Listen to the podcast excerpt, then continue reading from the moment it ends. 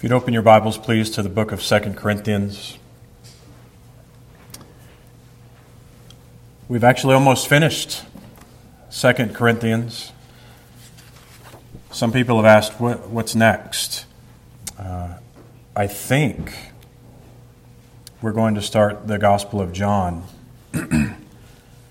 and in the Old Testament, I believe we'll start Deuteronomy.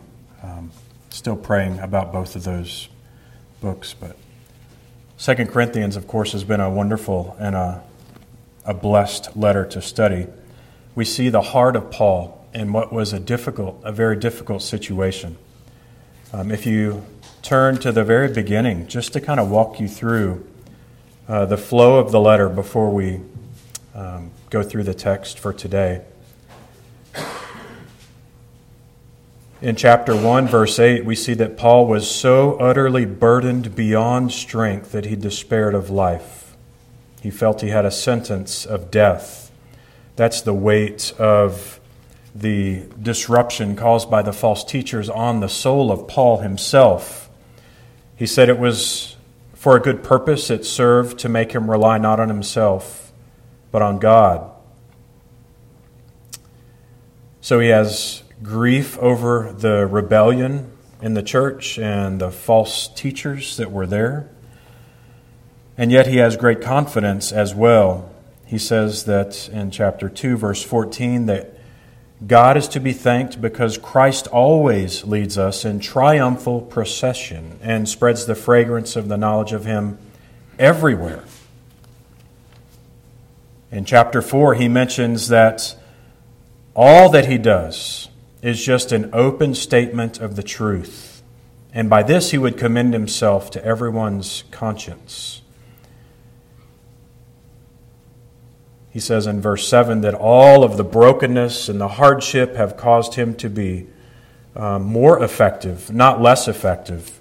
In verse 7 of chapter 4, he says he has this treasure in jars of clay to show that the surpassing power belongs to God and not to him even though he's afflicted and perplexed and persecuted and struck down.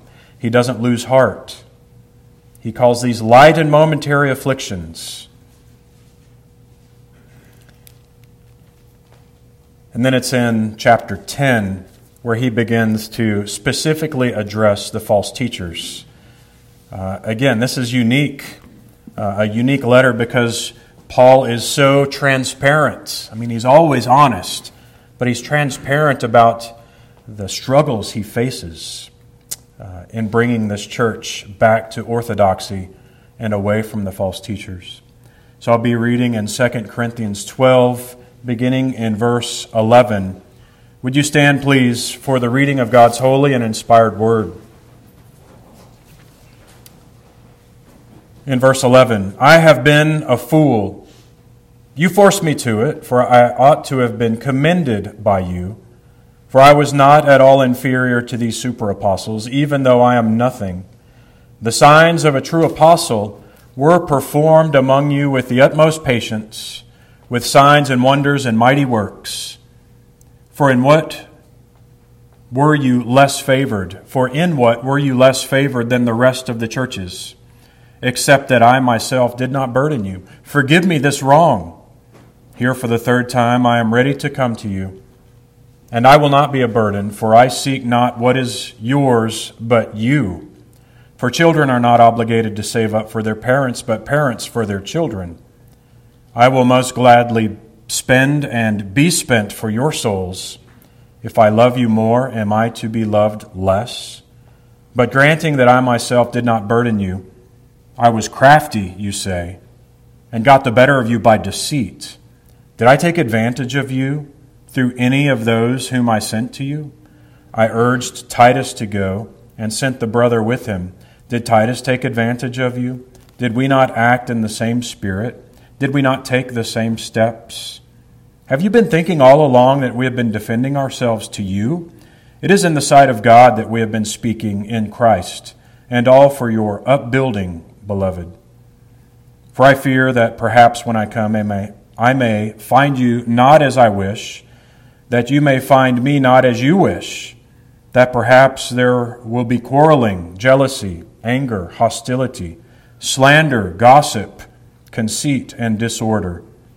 I fear that when I come again, my God may humble me before you, and I may have to mourn over many of those who sinned earlier and have not repented of the impurity, the sexual immorality, and the sensuality that they have practiced. Amen. Please be seated. May God add his blessing to the reading of his word. The grass withers and the flower fades, but the word of our God will stand forever. Let us pray. Almighty God, we are humbled to have your word, to have the revelation of yourself to us. And yet we acknowledge that our hearts often are hard, our eyes often are blinded, our ears often are stopped, and we need your help. We come to you again as those who would need the Holy Spirit to understand any spiritual truth. So help us, we pray. Help me to speak wisely and accurately the Word of God, and we pray that you would help us to hear it, embrace it, obey it, and apply it in our lives. In Jesus' name, amen. The old Princeton theologian, 19th century Charles Hodge, wrote When we are really weak in ourselves and are conscious, conscious of that weakness, we are in the state suited to manifest God's power. When we are emptied of ourselves, we are filled with God. Those who think they can change their own hearts, atone for their own sins, subdue the power of evil in their own souls, or in the souls of others who feel able to sustain themselves under affliction, God leaves to their own resources. But when they feel and acknowledge their weakness, He imparts divine strength to them. Paul has been defending himself. He defends himself very hesitantly, and now we see that he is calling himself a fool foolish because of his boasting. All through his defense, he talks about this boasting that he's doing as foolishness. He's humbling himself, he's showing his own weakness before the church, his weakness and his, his affliction. In the last chapter, he, or in the last uh, sermon, he, we saw that he talked about this great revelation that was given him. He was able to see heaven And yet he says it was all foolishness. The boasting is foolishness. And now he feels that he has become a fool. He says, I have been a fool.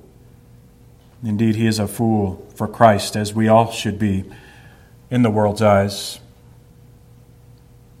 Well, the first thing he tells them is that he was a fool because they forced him into it. In other words, the gospel was at stake, and he had to defend the gospel of Jesus Christ. He was the one who brought the gospel to this church. If they destroy him, they're also destroying the gospel. They didn't have the New Testament. Of course, they had the Old Testament scriptures. The gospel is seen there as well.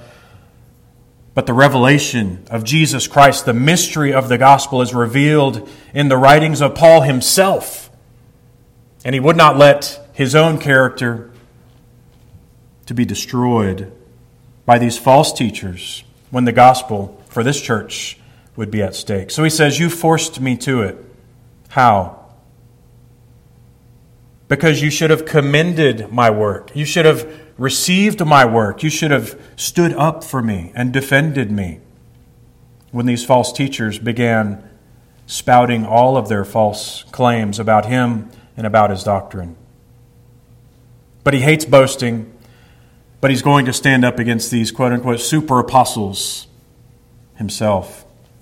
How did he do that? Well, we saw he, he talked about the extent of all of his sufferings, and you can imagine that the super apostles, uh, who in Corinth, in the big city of Corinth, it would be like the New York City where everything is, is big and bang and powerful and looks good, and everyone wants to look good and sound good and show off their wealth. This is Corinth. And Paul did not come in that way. Rather, he came suffering for the church. And it's doubtful that the false teachers would ever suffer anything for the church. But he also showed that God had given him great gifts. He had been saved by Christ personally on the road to Damascus, and God had actually taken him to heaven and shown him heaven. And yet, all of this boasting frustrates him, and he feels like he's been a fool. They should have defended and supported his ministry rather than listening to these false teachers who were actually, he said in chapters 10 and 11, workers of Satan disguised as Christians. And yet they listened to these workers of Satan rather than listening to God.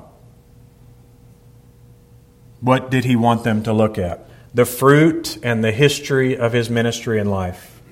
The fruit of his ministry was clear sacrifice and love and truth the false apostles' ministry was also clear discord and destruction, which they were seeing presently in their church.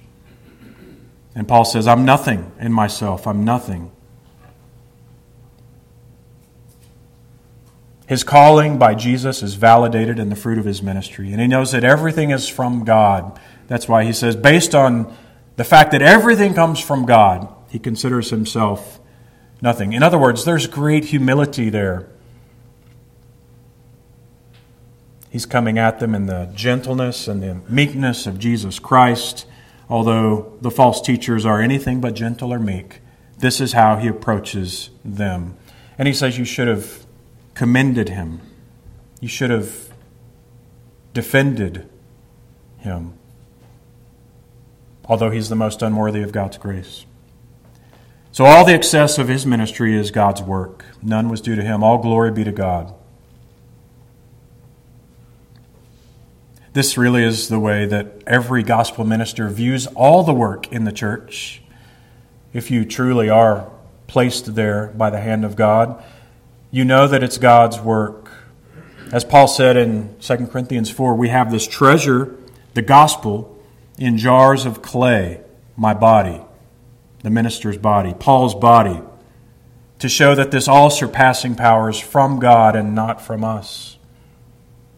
His boasting is all in God, and it's in his own weakness. God's power to salvation, God's work in his church, God's commissioning of Paul as a shepherd, God's protection of his body, and the spiritual growth of the church. All the fruit of the ministry is due to God. And they should have taken time to notice and defended Paul and commended Paul rather than listening to the destructive words of the false teachers. Another reason why they should have defended Paul, we see in verse 12. The signs of a true apostle were performed among you, he says, with the utmost patience. Signs and wonders and mighty works. Now, all through the scriptures, when you see signs and wonders and mighty works, there's a reason that they're happening. It's a, a new epoch in in God's plan of redemption, a new work or revelation. And they establish the authority of the prophet or the apostle who performed them. And they mark their words as from God Himself. And there have always been signs and wonders. And in Deuteronomy 13, we learn that signs and wonders were even performed by false apostles, false prophets. Deuteronomy 13, Moses says, If a prophet or a dreamer of dreams arises among you and gives you a sign or a wonder, and the sign or a wonder, and he tells you that it comes to pass, so the sign or wonder that he tells you comes to pass, and if he says, Let us go after other gods, which you have not known, and let us serve them, then you shall not listen to the words of that prophet or that dreamer of dreams. For the Lord your God is testing you to know whether you love the Lord your God with all your heart and with all your soul. This person was to be taken out and killed. So there are signs and wonders even performed by false prophets. You should never see something, if you ever do see something supernatural. You should not assume that this is from God. You should look at the life of the person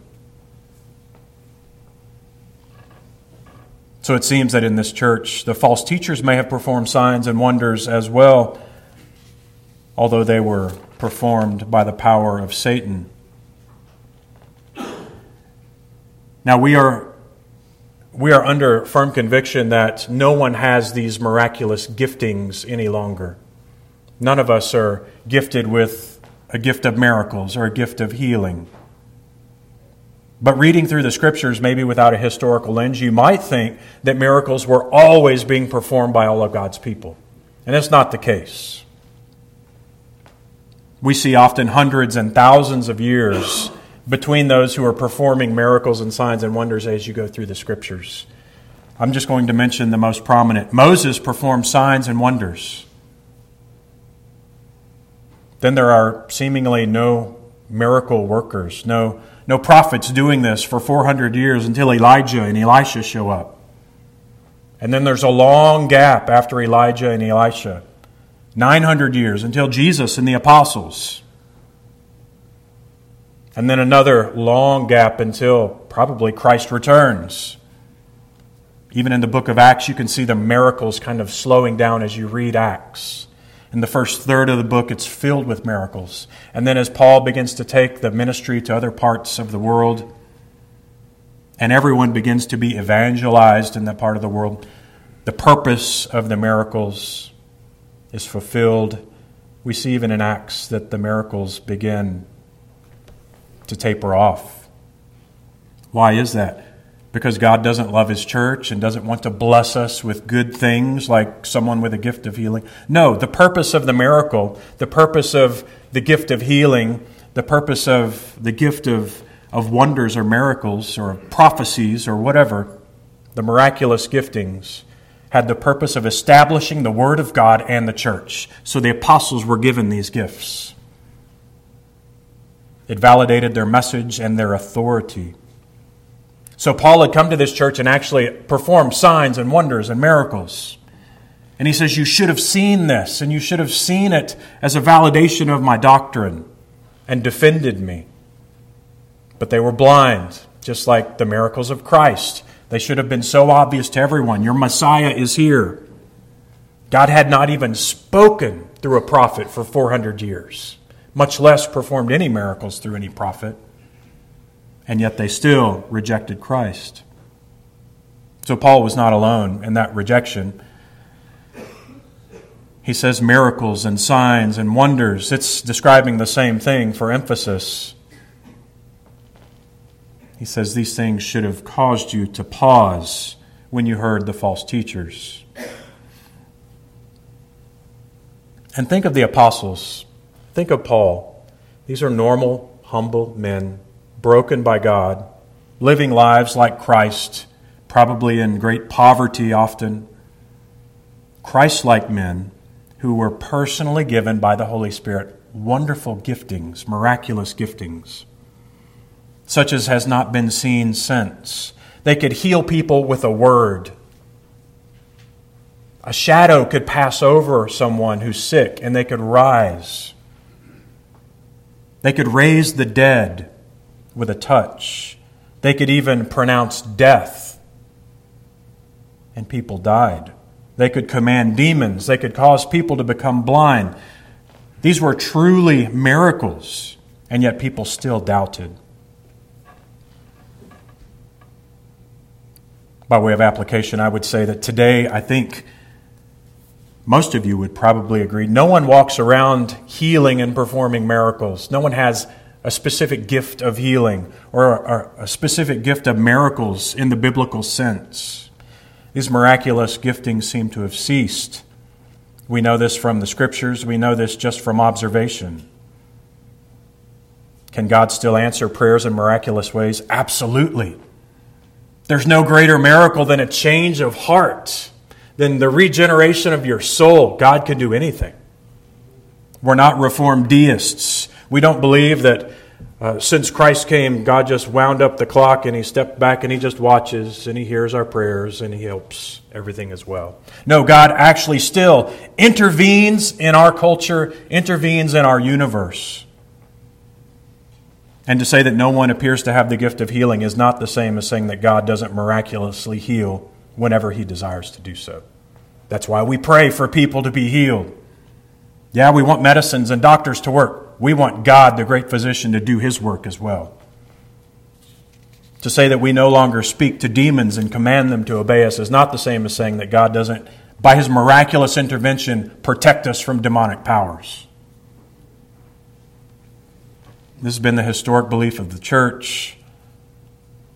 And we need to know that just because these giftings are missing, it doesn't mean our God is not still with his people in miraculous ways. We pray in that effect. So when you pray for salvation, is that not a miracle? It's the greatest miracle of all. You remember when the paralytic was laid down before Christ? He did the most important thing first, which was, Son, your sins are forgiven. The greatest miracle came first, and only then did he heal him in his body. I think it's fascinating today, too, that those who claim the most amazing spiritual, miraculous healing gifts in our culture Benny Hinn, Todd Bentley, Kenneth Copeland these are some of the richest Christians in America.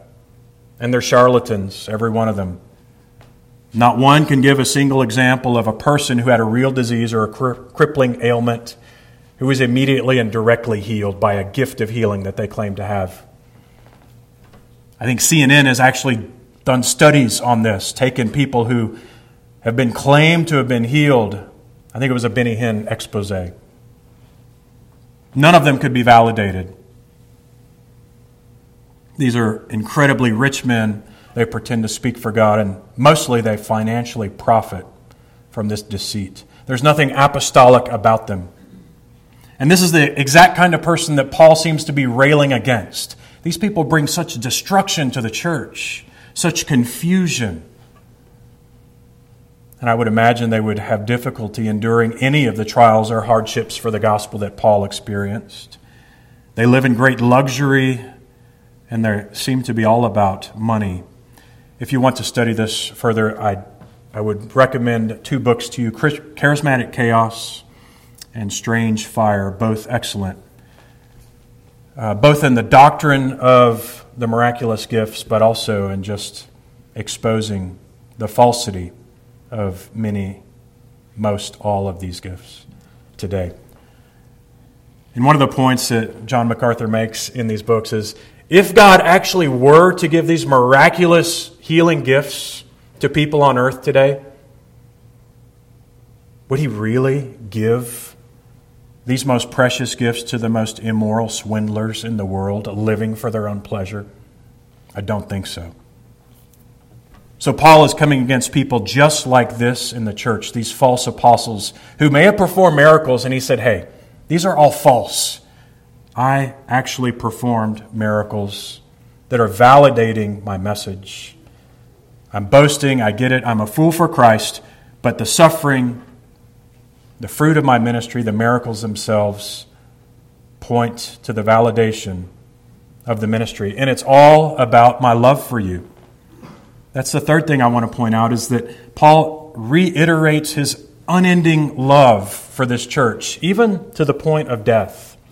So many pastors today, you read about they, the, the life expectancy of a pastor in any church is somewhere between four and six years. And then he's gone. What often happens He's just attacked and he's attacked and he's attacked. I don't feel that here, by the way.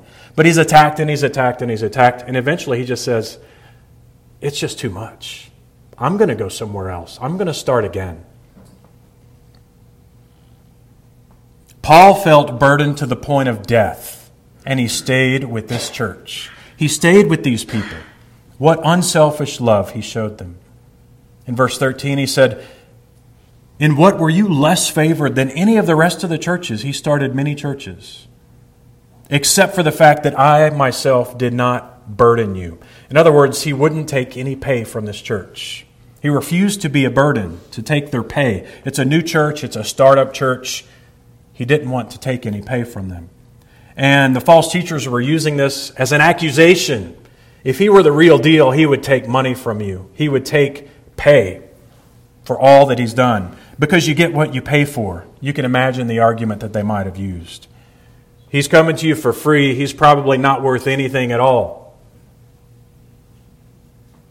So, this was their, their accusation against Paul. And he says, This is actually something you're holding against me? That I'm not charging you for my service. I'm coming to you in love. I'm coming to you as a father to a child. And he says, I'm still not going to take your money, verse 14. And I don't want your money, I want your heart. This is what every pastor wants, is the heart of his congregation to be owned by Christ. And that's why in verse 15 he kind of he epitomizes kind of the attitude of every true pastor or elder. I will most gladly spend and be spent for your souls. Think about that phrase. I will spend all that I have and be spent myself in my life for your souls.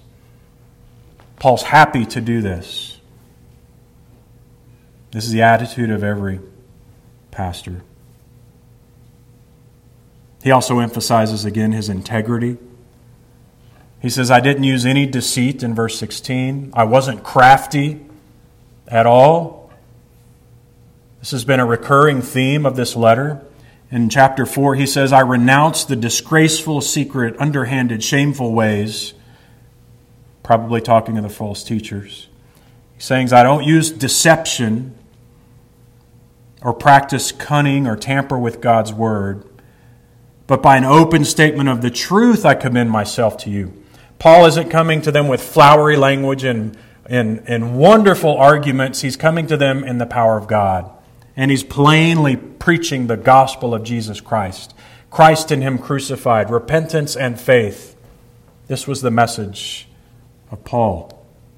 Just the gospel. And his love was a selfless love.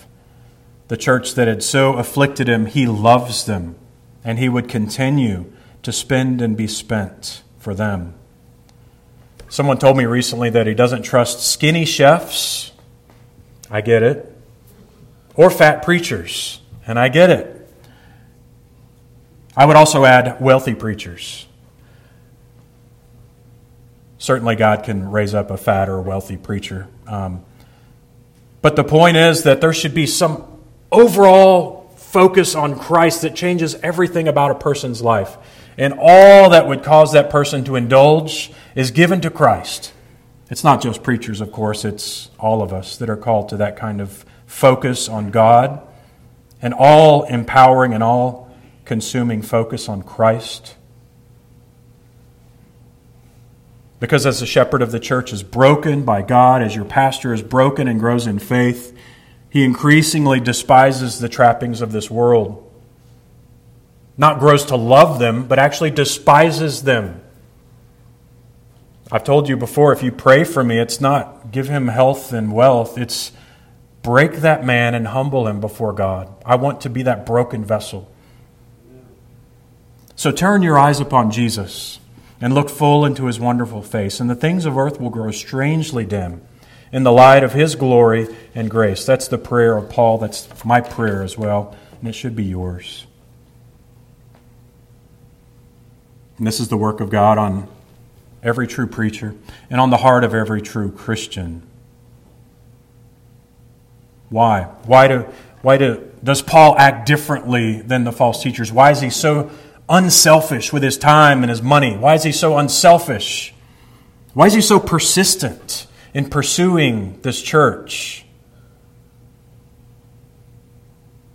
He tells us in verse 19 it's because he serves in the sight of God coram deo, before the face of God.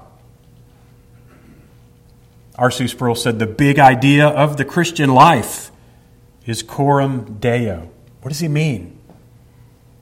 When we all understand that we live life before the face of God, as Paul understood, as all of us should understand, then everything changes.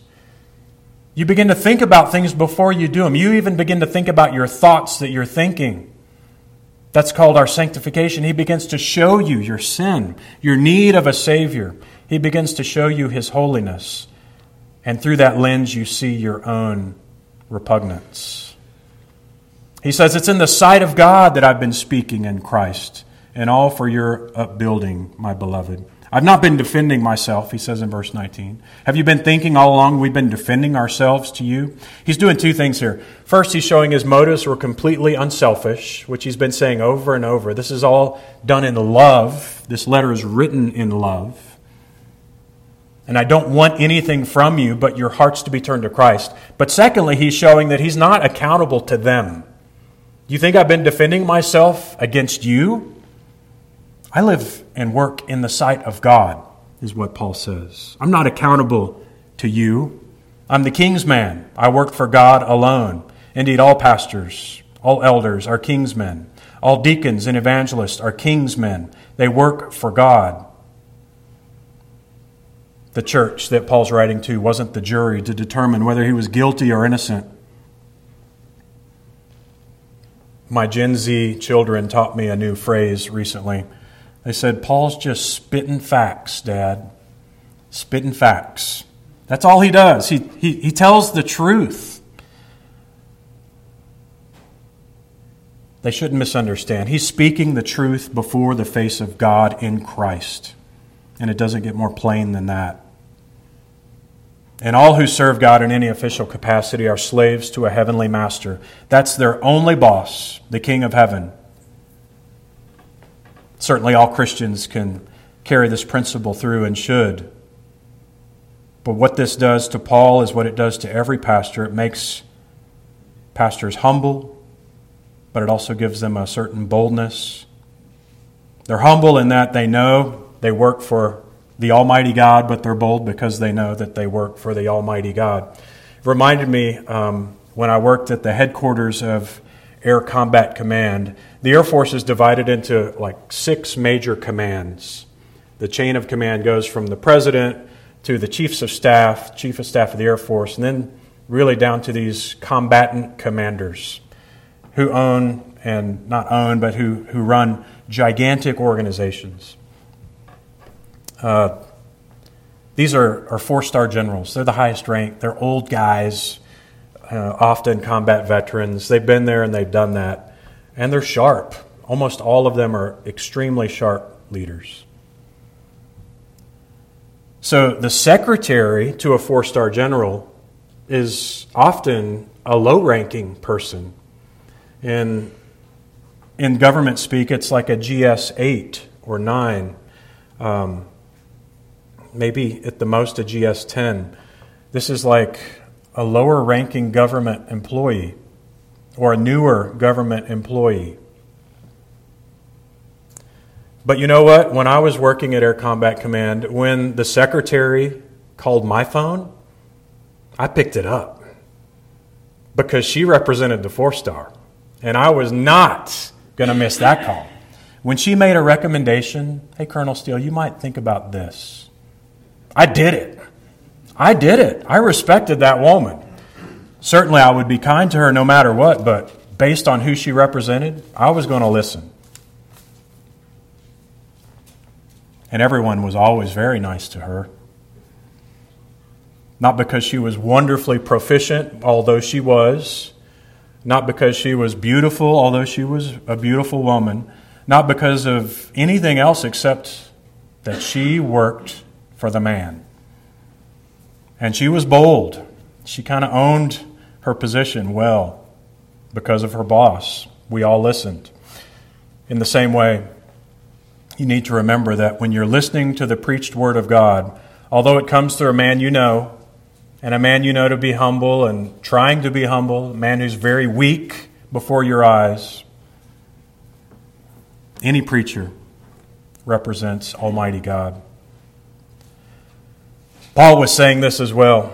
I represented the Almighty God. I'm not defending myself to you. Everything I said was in the light of God before Christ. And it also is, he, he pivots to kind of a, in verse 20, he's basically telling them, as he's finishing this letter, that he's still a bit nervous. He's still a bit afraid that everything he's done would still not be heeded. There are some sins that destroy churches. All sins are somewhat destructive, but some are destructive in a powerful way. And he's addressing these things once again. He says in verse 20, I fear that when I come, I may not find you as I wish, and you may not find me as you wish. Meaning, if I come and there's been no repentance, I'm going to transition to discipline, and you're not going to like it. It's going to grieve him, it's going to mourn him, but he's not going to let the church be destroyed. He's afraid that he might find them still quarreling and jealousy, living in jealousy and anger and hostility and slander and gossip and conceit and disorder. In the vice list, he goes on a few verses later speaking of impurity and sexual immorality and sensuality. Paul had the best interests of the church at heart. He was unselfish and loving, but he was also going to fight for the purity of that church. And he was going to correct those who were still stuck in the sin that he'd mentioned. He was patient and he was kind. But when he came, they might not like who showed up if he didn't see repentance. If they're still following these false teachers.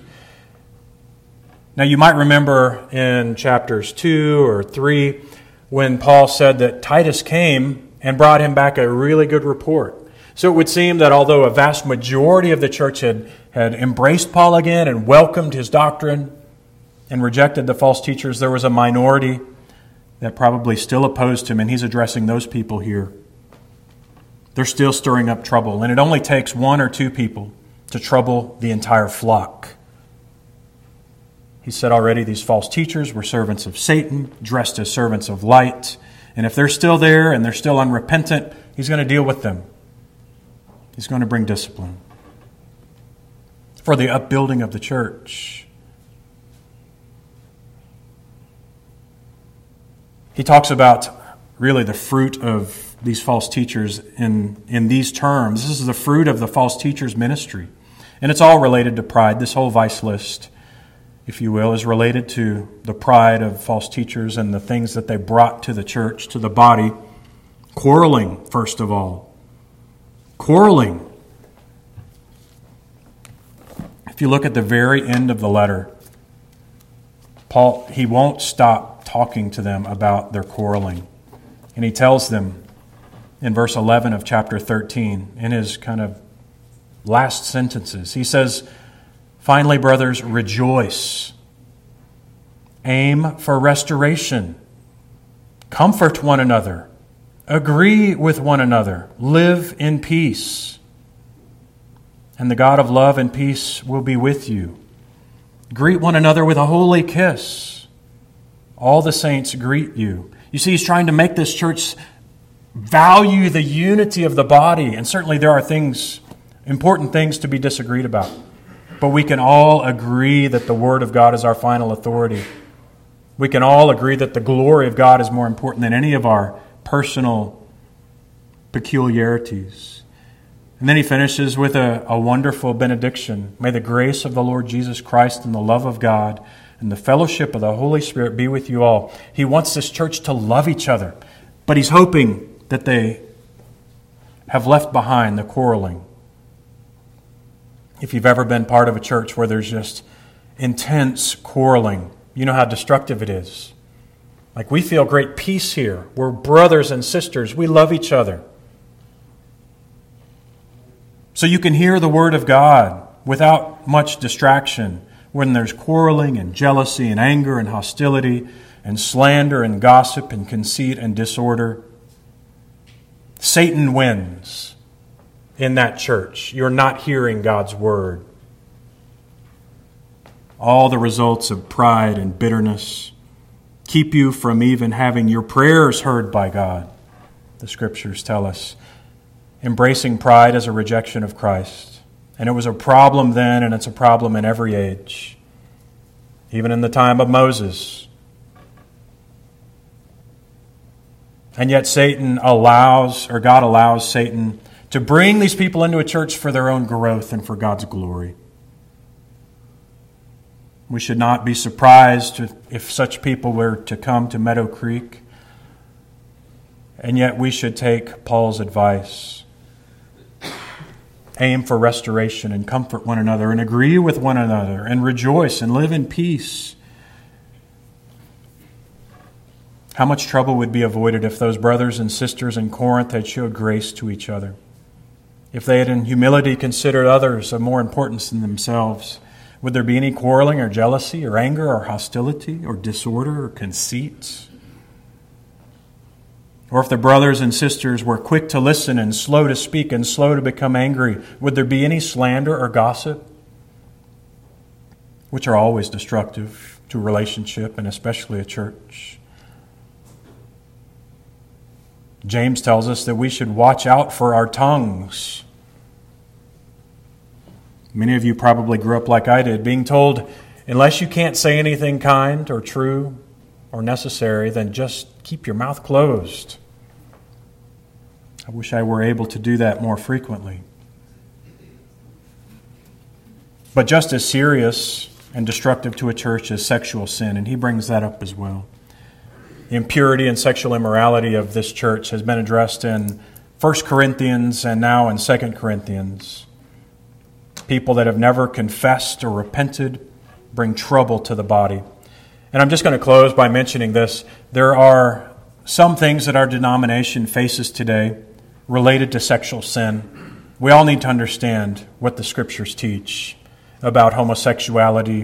And I'm sure next in the next couple years the the sin of transgenderism and all of this is going to come up as well. So everyone in our denomination would seem to agree that homosexuality is wrong. Everyone agrees on that point. But it's more subtle, the, the error that's being introduced into this denomination. And it's something that 20 years ago, even, it would have been rejected outright. Really, for the whole history of the church, it would have been rejected. So it must be something in culture that's changed rather than a new understanding of God's word that's accurate. But what they're saying now is that you can be gay and just stay celibate. And I'm telling you all this because it's coming up and it's actually gone mainstream, it's national. This is a new argument. The idea that God made them gay. And that being gay and single, actually, as long as you're celibate and you're fighting this sin, it's a blessing to the church. So the church should welcome gay Christians. Often they don't say gay Christians or sexual, homosexual Christians. They'll use the word same sex attracted Christians to soften the blow to our ears. But it's the idea that it's cruel and unkind to tell gay people to repent of their identity. They can repent of their sin, but not their identity. That's, that's the way God made me. He made me a same sex attracted person, and now I'm a Christian and I'm a same sex attracted Christian. And I should be celebrated as a gift to the church. So, this doctrine of homosexuality, this doctrine of sin, is heretical. We shouldn't be, be kind of jumping around the issue. God doesn't make anyone permanently gay any more than he makes anyone permanently in any way sinful. Now, what God does permanently make is he permanently makes you a man or a woman when you're born. In the beginning, God made them male and female. There's two categories of personhood. There's not a third one, gay. It's not a separate category. We're all born sinners, and this is true. And some people may have proclivities to some sins. This is true. You know in your own life. If you're married, you know in your own marriage, your wife sins differently than you do. You're tempted differently than she is. We're all born sinners. But God has not made any special allowance for accepting gay sins. We're called to repudiate all of our sins and all sinful identities, period. And it's not, it's not possible to reject the sin and embrace the identity. We had a pastor in our denomination who did that. He embraced the identity. He said, I'm a gay Christian. He since has left the denomination, but the issue still remains. And what's most offensive is to me is that it denies the power of the Holy Spirit to change a person. To say this is a sin that will never change. This is just who I am. That's egregious doctrine.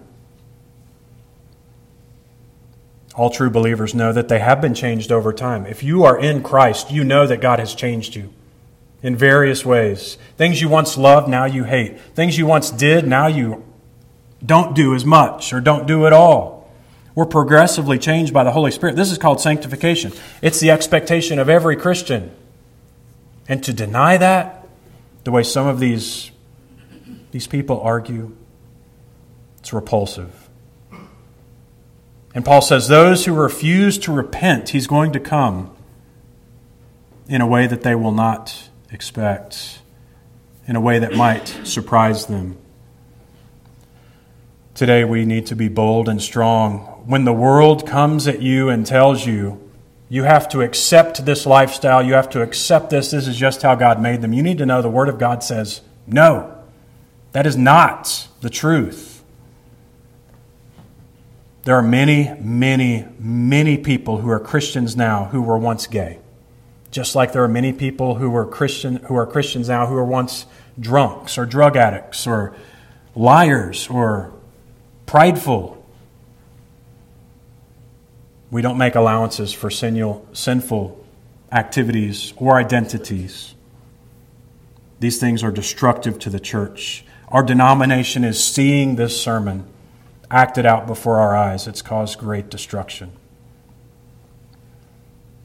And it's not more loving to tell a gay person, oh, you can be an active member in our church, just, just don't live with another man. But I, I get it, you're gay, that's who you are.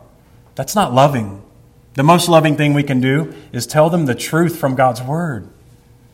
Yes, you have to be sensitive and kind, and yes, you want to embrace them, and they're struggling in a way that's, that's life shattering.